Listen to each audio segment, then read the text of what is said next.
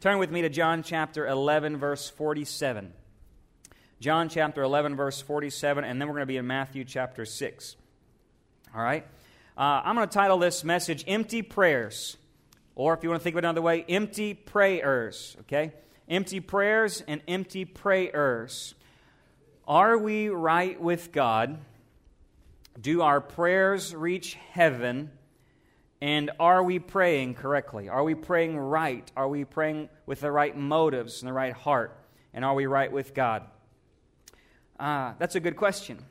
That's a good question. How do you know that you're reaching heaven with your prayers? How do you know that God hears you? Do you see results in your prayers? Do you ever get to those moments where you feel like, I don't know if God's hearing me? And I don't know about you, but there's a lot of times I go to God in prayer and I'm like, I don't know if I'm getting through or not. And sometimes you feel like there's a wall. And even for the most devout Christian, I know sometimes that is the case. That sometimes we just feel like, I don't get, I'm just, am I just talking to myself? And we wonder that. And tonight we're going to look about, look at empty prayers. And in John chapter 11, verse 47, it says, Therefore the chief priests and the Pharisees convened a council and were saying, What are we doing?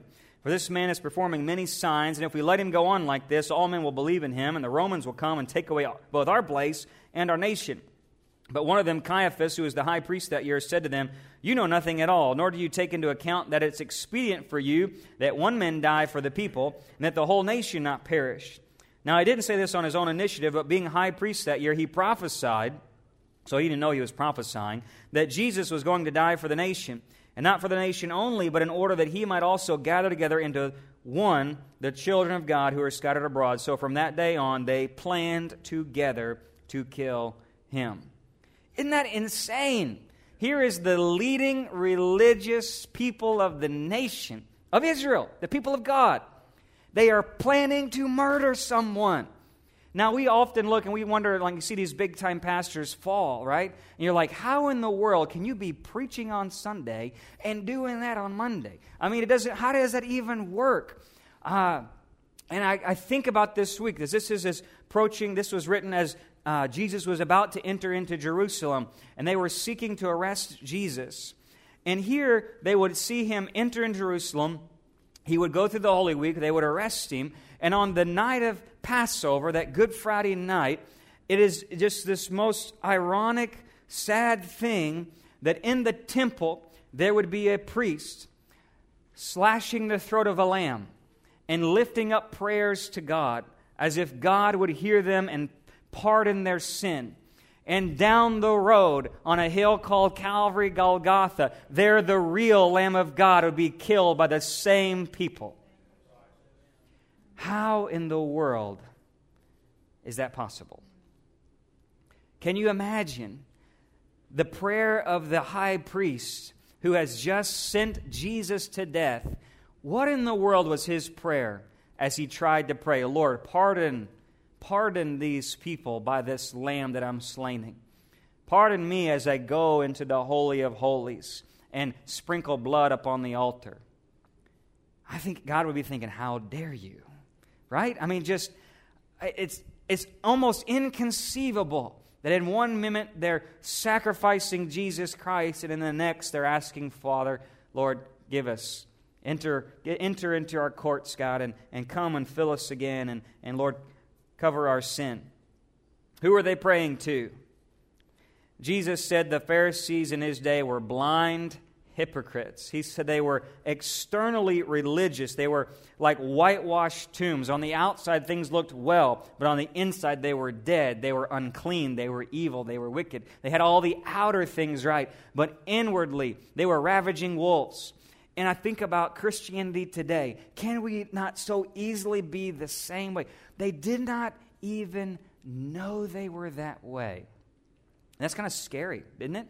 Like, God, can I go through this Christian life and just be going through routine and going through rote? Is there times, Lord, where I'm not praying like I ought to? Lord, that I, I'm thinking I'm doing what I'm supposed to do, but yet, God, that there's something else over here, Lord, you're having for me? And so, unanswered prayers. Sometimes prayers are not answered because we refuse to hear the truth of God's word. Sometimes prayers are not answered because we have hard hearts. Maybe we are lacking grace and charity in our life. Maybe there's secret sin. Maybe that it's we're prideful. Maybe we're basing all of our relationship with God on religion And some, sometimes the Bible says maybe it's because you're praying out of worry or praying out of anxiety and you're not praying in faith. That's one reason for unanswered prayers. But the number one reason of unanswered prayers in Scripture is unbelief. Unbelief. So I want to talk to you tonight about prayers that reach heaven. How do we ensure that we are in the right place with God, that we're not like these Pharisees that can be going to church, that can be memorizing the Bible, that can be fasting? Think about it. They fasted, they prayed three times a day. They knew the scripture better than anyone in the world. In the world. And yet they missed God. And they had empty prayers. How many people want full prayers? Amen. I don't want empty prayers. Let's talk about prayer. Look at Matthew chapter 6. Um, we're just going to read this a little bit, and I want to break this down and give you seven principles on, on answered prayers prayers that are not empty, prayers that are full. And Jesus on prayer, Jesus obviously, he prayed a ton. So the disciples asked him, say, Lord, help us to pray. Teach us to pray. We want to pray like you pray. There's something they saw in him that even against the Pharisees who prayed publicly and loudly, and they had these uh, eloquent, eloquent prayers like, Oh Lord, thou wast thou in, how, how art thou great. You know, they just, they were those, I mean, you people like that, and after they pray, you're like, I don't want to pray after that person. My prayer is going to sound horrible. You know what I'm talking about? All right. So, uh, that's, that's what they saw. And then they see Jesus over here going up at the, on the mountains at 3 a.m. in the morning, sneaking off to pray, getting alone to pray. And they're like, God, what are you, what are you doing up there on the mountain by yourself? You know, uh, is life that stressful? I mean, they're going and he, they would see him weeping and groaning. And they would say, God, what are you, Jesus, what are you doing? Teach us to pray like you pray. And so here's what he says in Matthew 6. Here's the don'ts. The don'ts on how to pray. Don't pray this way. When you pray, don't be like a hypocrite. They love to stand and pray in the synagogue and on the street corner so that they may be seen by men. And I say to you, they've received their reward in full. But when you pray, go into your inner room, your closet, close your door, and pray to your Father who's in secret. And your Father who sees what's done in secret will reward you. And then when you're praying, do not use meaningless repetition as the Gentiles do, for they suppose that they will be heard by their many words. And don't be like them either, for your Father knows what you need before you ask Him. He says, Hey, don't be like the religious elite who are praying publicly and they're getting all the reward they can get out of that because their reward really is just man's applause and the people think they're awesome. And don't be like the pagans who use chants and repetitions and religious uh, things to think that their God is going to hear them. And they, they puff themselves up in front of their idolatry and say, uh, How great we are, what we've done for you. And they begin to chant before Him. So, in his sense, he's saying, Don't be full of yourself. Don't be full of yourself. And because their prayers are empty prayers. Now, here's look at the do's Matthew 6 9. Here's the do's. So the don'ts don't be prideful, don't be religious when you pray. Here's the do's Matthew 6 9. Pray then this way. We know this, the Lord's Prayer. Our Father who is in heaven, hallowed be your name, your kingdom come, your will be done. On earth as it is in heaven, give us this day our daily bread. Forgive us our debts as we've forgiven our debtors, and don't lead us into temptation, but deliver us from evil. And then some translations would say, For yours is the kingdom and the power and the glory forever. Amen. Amen means what? Let it be. We've learned that. Let it be. And to them, that would have been the most weird, simple prayer to pray. They're like, wait, that's short. That's sweet. That's to the point. And then, but we're going to break that out. And you've probably heard people break out the Lord's Prayer. And oftentimes, that's how I pray. Uh, I will pray my, my, the way I get up every day. And, and, when I go to the Lord in prayer, when we have staff prayer every day uh, in our sanctuary, I'll begin to pray in the model of the Lord's Prayer. And some of that will come out tonight. But I really want to give you just principles, not just from the Lord's Prayer, but seven principles on answered prayer, seven principles on full, not empty prayers. Uh, because an answered prayer comes from being emptied of self. While there is empty prayers, which are the religious elite, the Pharisees, the hypocrites, the Gentiles, the pagans, they're empty prayers that people all around the world today are praying to Muhammad, they're praying to Gandhi, they're praying to Buddha, uh, and all these places burning incense, uh, incense, beating themselves in their back. It is empty prayers. People coming into church thinking their good attendance and their good tithing and their good uh, behavior gets them farther with God. It's all empty prayers. But Jesus is saying, but when you become empty, I'm looking not for empty prayers, I'm looking for empty prayers. I'm looking for people who are empty. Amen? All right, let's, number one, I'm going to give you seven things if you got a note. write this down. Number one, pray in humility. Pray in humility. Prayer is a privilege. prayer is a privilege. We start from the position of grace. Billy Graham once said, Prayer is possible because Jesus Christ removed the barrier between us and God. And he goes on to say, Your sins separated us from God. We have no right to come before him, but because of his death on the cross, Christ has paid the penalty for your sin. He's removed the barrier, and God gives you this privilege of coming into his presence uh, when we come to Jesus Christ. So, prayer is this privilege. So, I come automatically saying, God, I don't even deserve to talk to you. I'm coming humbly. And we think about when Jesus talks about the Pharisee and the tax collector. On one side, the Pharisee, he gives illustration. He says, Hey, the Pharisee's over here. He's praying, Lord, I thank you. I'm not like the adulterers and the swindlers and, and all these uh, murderers and the thieves and like that tax collector over there. I God, I'm thanking you that I'm not like that person down across the row. I hope you guys aren't praying that way. Thank you, Lord, that I'm not like that guy over there in that pew. That would be way out there, right? But instead, on the other side, the, the, fair, the tax collector is saying, Lord, thank you. Thank you for saving a sinner such as me. Thank you, Lord, for hearing me. Thank you, Lord. And so that's where he's saying, Be merciful to me, O God. I am a sinner. And so prayer comes from this place and the position of grace. It begins there. On number two on that is prayers are right of God's children. So this is all in praying humility. So our prayer is a privilege and prayer is a right of God's children. He says, Our Father. When I think about that God has allowed me to be his child, that, that humbles me. That keeps me in that position of grace. So I think, Lord, one, I don't deserve to be saved, but yet you saved me anyway. And two, not only did you save me, you made me your child. So when I can say, Our Father, who art in heaven, hallowed be your name, that puts me down where I belong. And that puts a position in my life to say, Oh my gosh, while I know I'm honored to be a child of God, and that's a great reward, that's a privilege, I am so honored, so honored, Lord, that you would even consider me to be your child and that I could even talk to you. That keeps me humble, all right? So, number one, pray in humility. We should come as humble, faith filled children. And John, 1 John 5 tells us this is the confidence we have in approaching God that if we ask anything according to his will, he hears us. What an amazing promise that should keep us humble. So it also should keep us watching what we pray. So, number one, praying humility. Number two is this. If you want to have full prayers, answered prayers. Number two, pray in the Spirit. D.L. Moody, uh, great American evangelist, he said, Sometimes when your child talks, your friend cannot understand what he says. This also applies if you go down south of I 20 in Louisiana. Uh, sometimes when somebody talks in Louisiana, you may not understand what they say. You might need an interpreter. That's kind of what that First Corinthians position is talking about. Sometimes you need an interpreter if you go down south. But sometimes when your child talks, your friend can understand what he says, so the mother understands very well, right? Kid, moms, dads, you understand with your kid is kind of learning how to speak, you get it. A lot of times somebody looks at you and say, what they say? You interpret for them. That's the same way God is. He don't care how you pray, just that you do pray. And the Bible says that the Holy Spirit in Romans 8 26, that He prays in our weakness. He helps and prays with groanings that only God understands. And the Spirit of God who dwells in you, He knows the mind, searches the mind of God, searches your heart, and then He prays back up and says, Hey, I'm helping them pray. And we say, God, just pray through me. I don't know what to pray. There's so many times I come into uh, my, my prayer time uh, at church, and I'm just like, I don't even know what to pray. So if you believe in speaking in tongues, some of you may speak in tongues and pray, and that's great.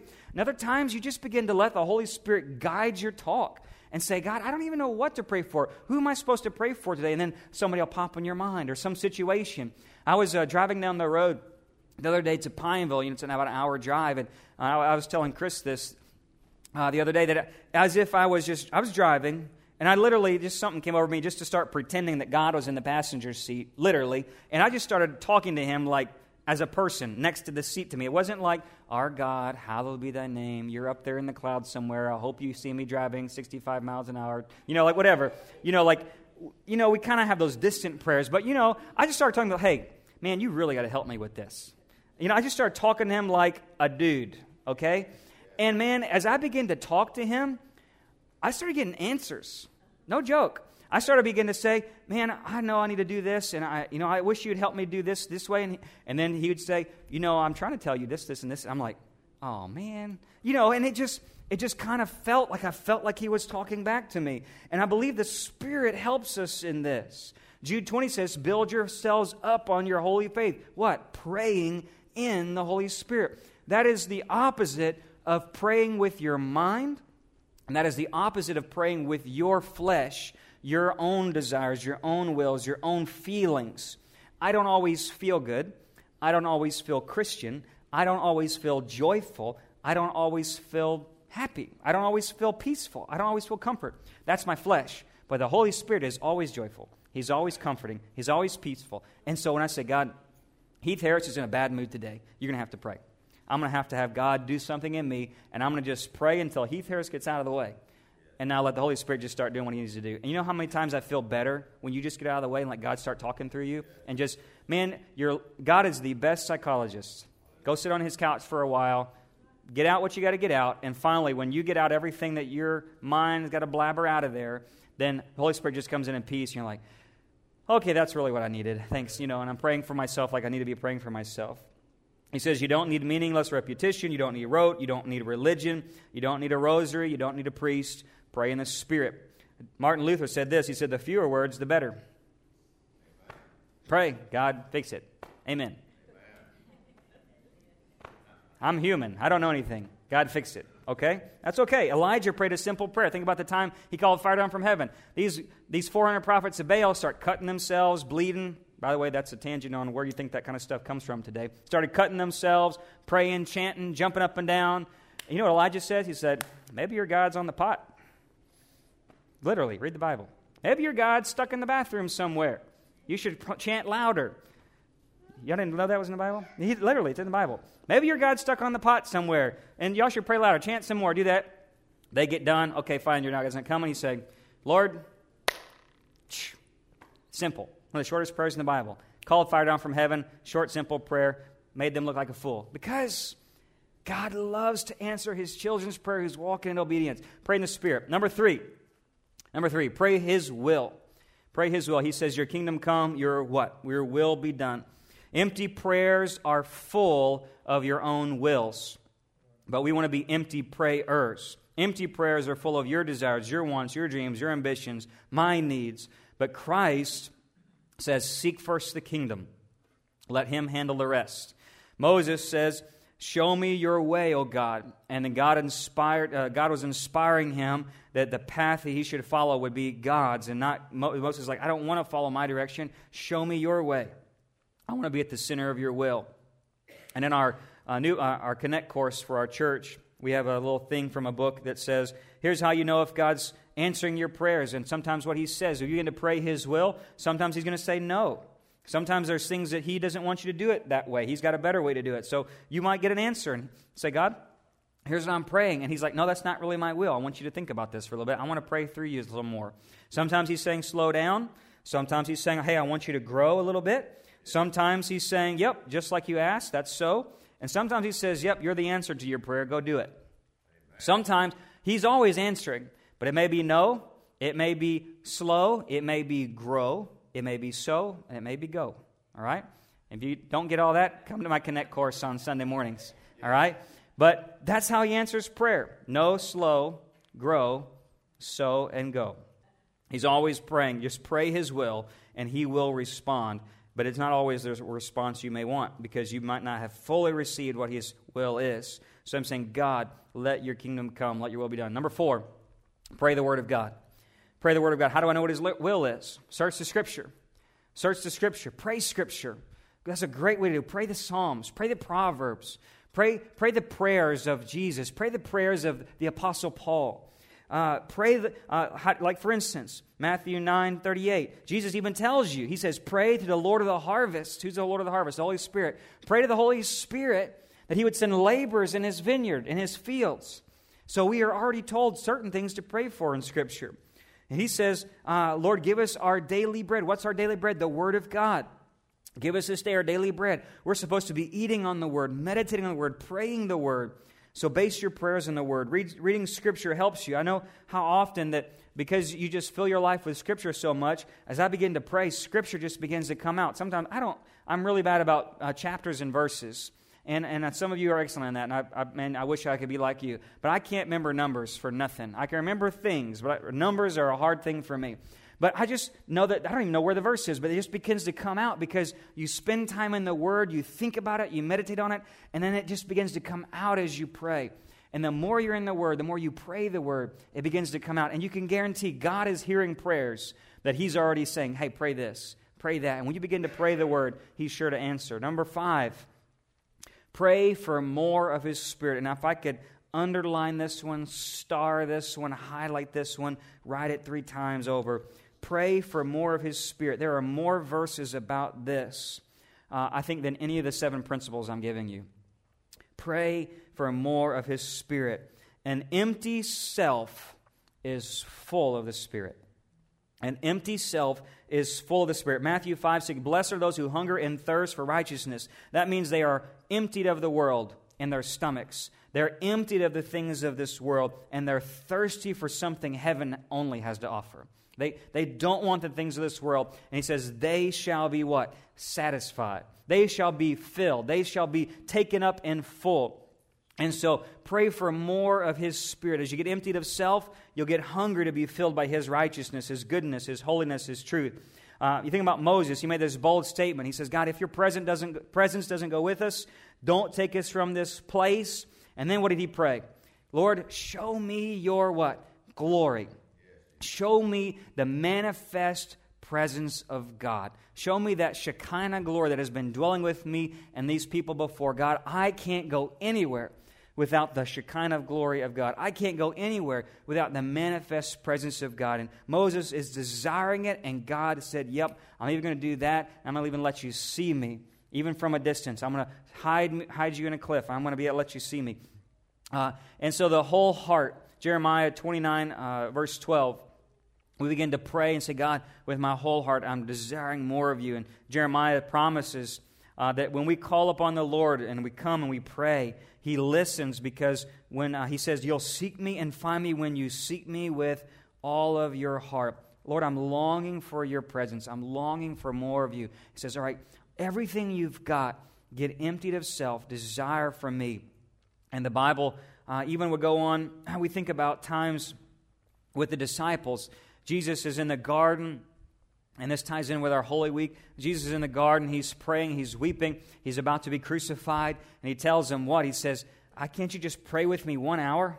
How many Christians pray an hour a day? Think about that. Can you just pray one hour? It was, an, he, it was assumed that they could at least pray an hour with him because Jesus prayed all kinds of hours. And he's like, Can't you just pray one hour with me? Think about that. Let's put a pin in that on our prayer life, all right?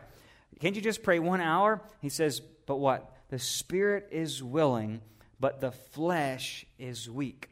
They did not understand the gravity of the moment they lived in. They didn't know by spiritual revelation that they was about to see him be crucified.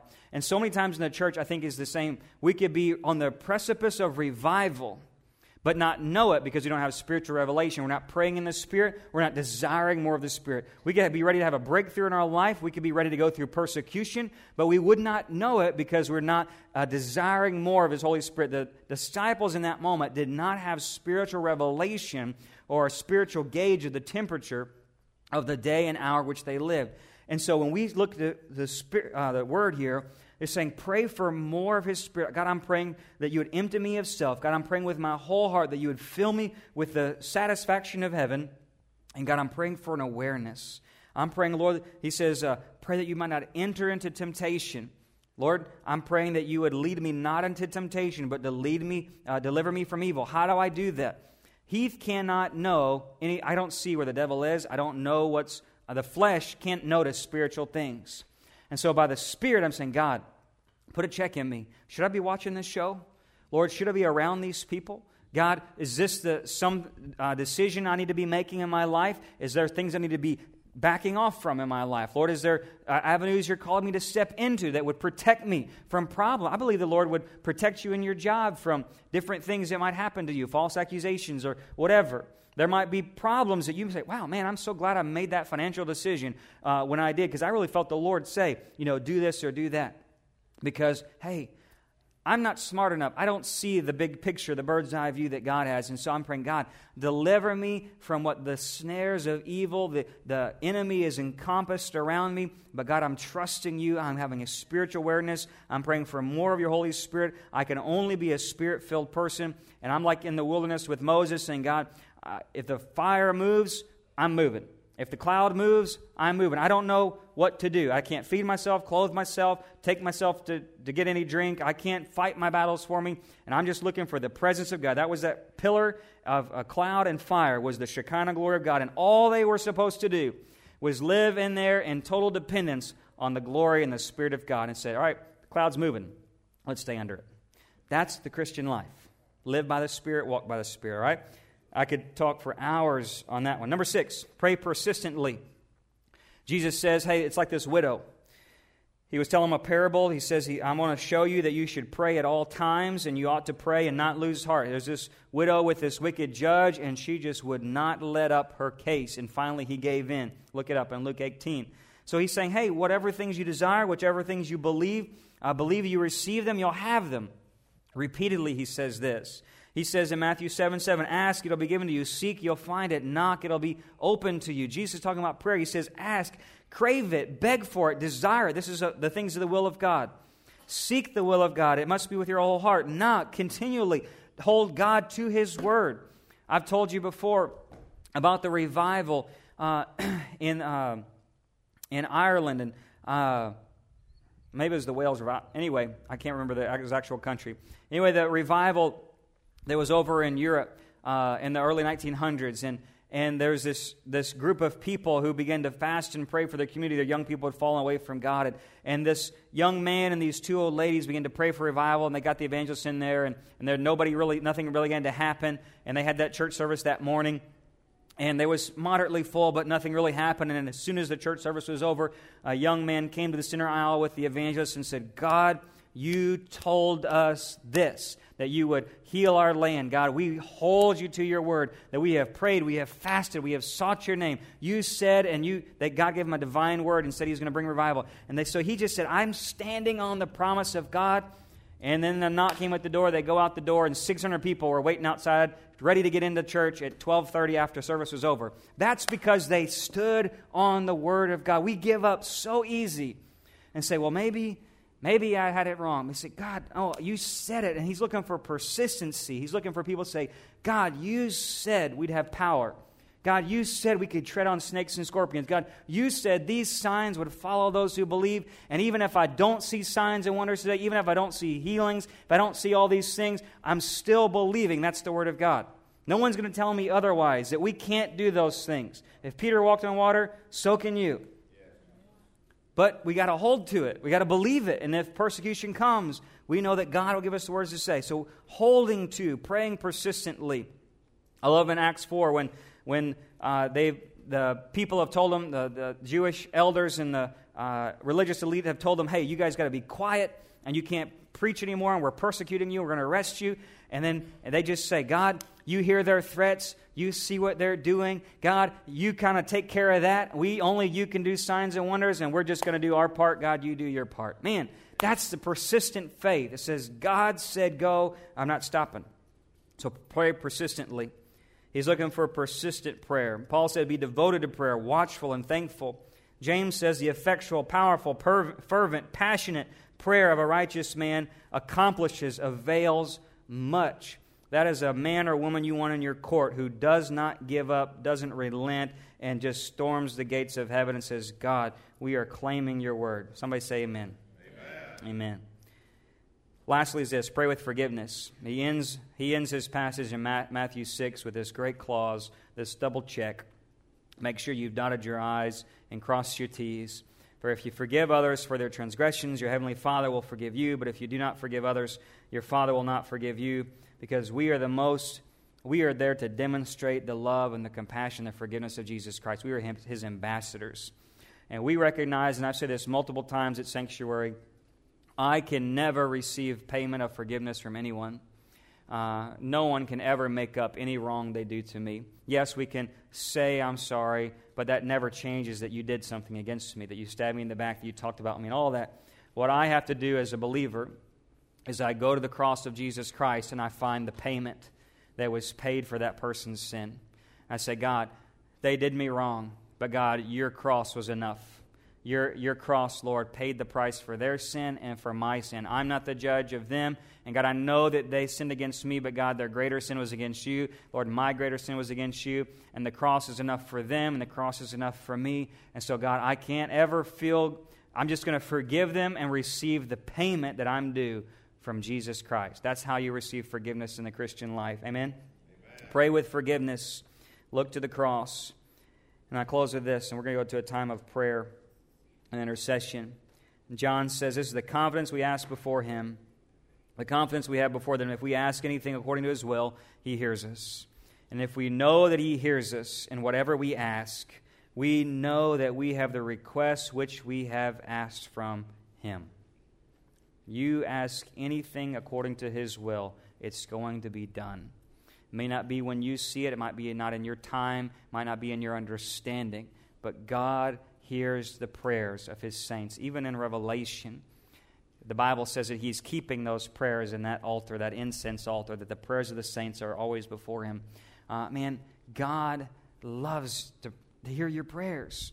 And we can have this confidence that say, God, Jesus even said, Abide in me, and I in you. And you can ask anything, and it's going to be done. If we're just in Jesus, in His will. Now, we're not praying for Lamborghinis and, and all these things, the riches of the world. We're saying, God, we're praying that Jesus gets some glory. We're praying that God's kingdom would grow and be glorified. And so, here's what I want us to do tonight. I'm going to ask us to just stand up in this room, and we're going to go to a time of prayer. Let's pray His will.